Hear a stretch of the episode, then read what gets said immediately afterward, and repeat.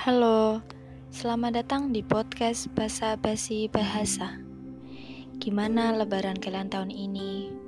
Semua umat muslim di dunia pasti menunggu saat-saat lebaran tiba setelah berpuasa 30 hari lamanya.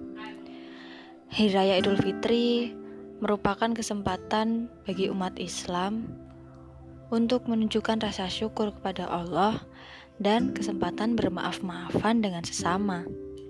Tapi lebaran tahun ini rasanya beda banget ya. Kita semua harus sabar dan ikhlas menjalaninya.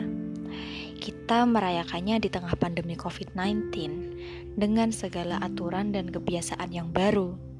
Pandemi ini sangat mengubah kehidupan kita sehari-hari, terutama interaksi sosial yang orang-orang menyebutnya the new normal atau kebiasaan baru yang biasanya pagi-pagi udah rapi dan pastinya memakai baju baru untuk sholat id bareng-bareng sama tetangga di kampung, diganti dengan sholat id bareng keluarga kecil di rumah aja.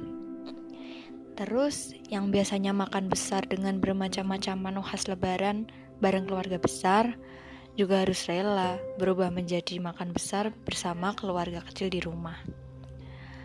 Uh, selain itu juga Kunjungan ke rumah sanak saudara pun harus diganti dengan silaturahmi virtual atau lewat media online seperti video call atau yang lainnya. Kita harus menerima semua kebiasaan baru karena pandemi ini dengan segala kebesaran hati.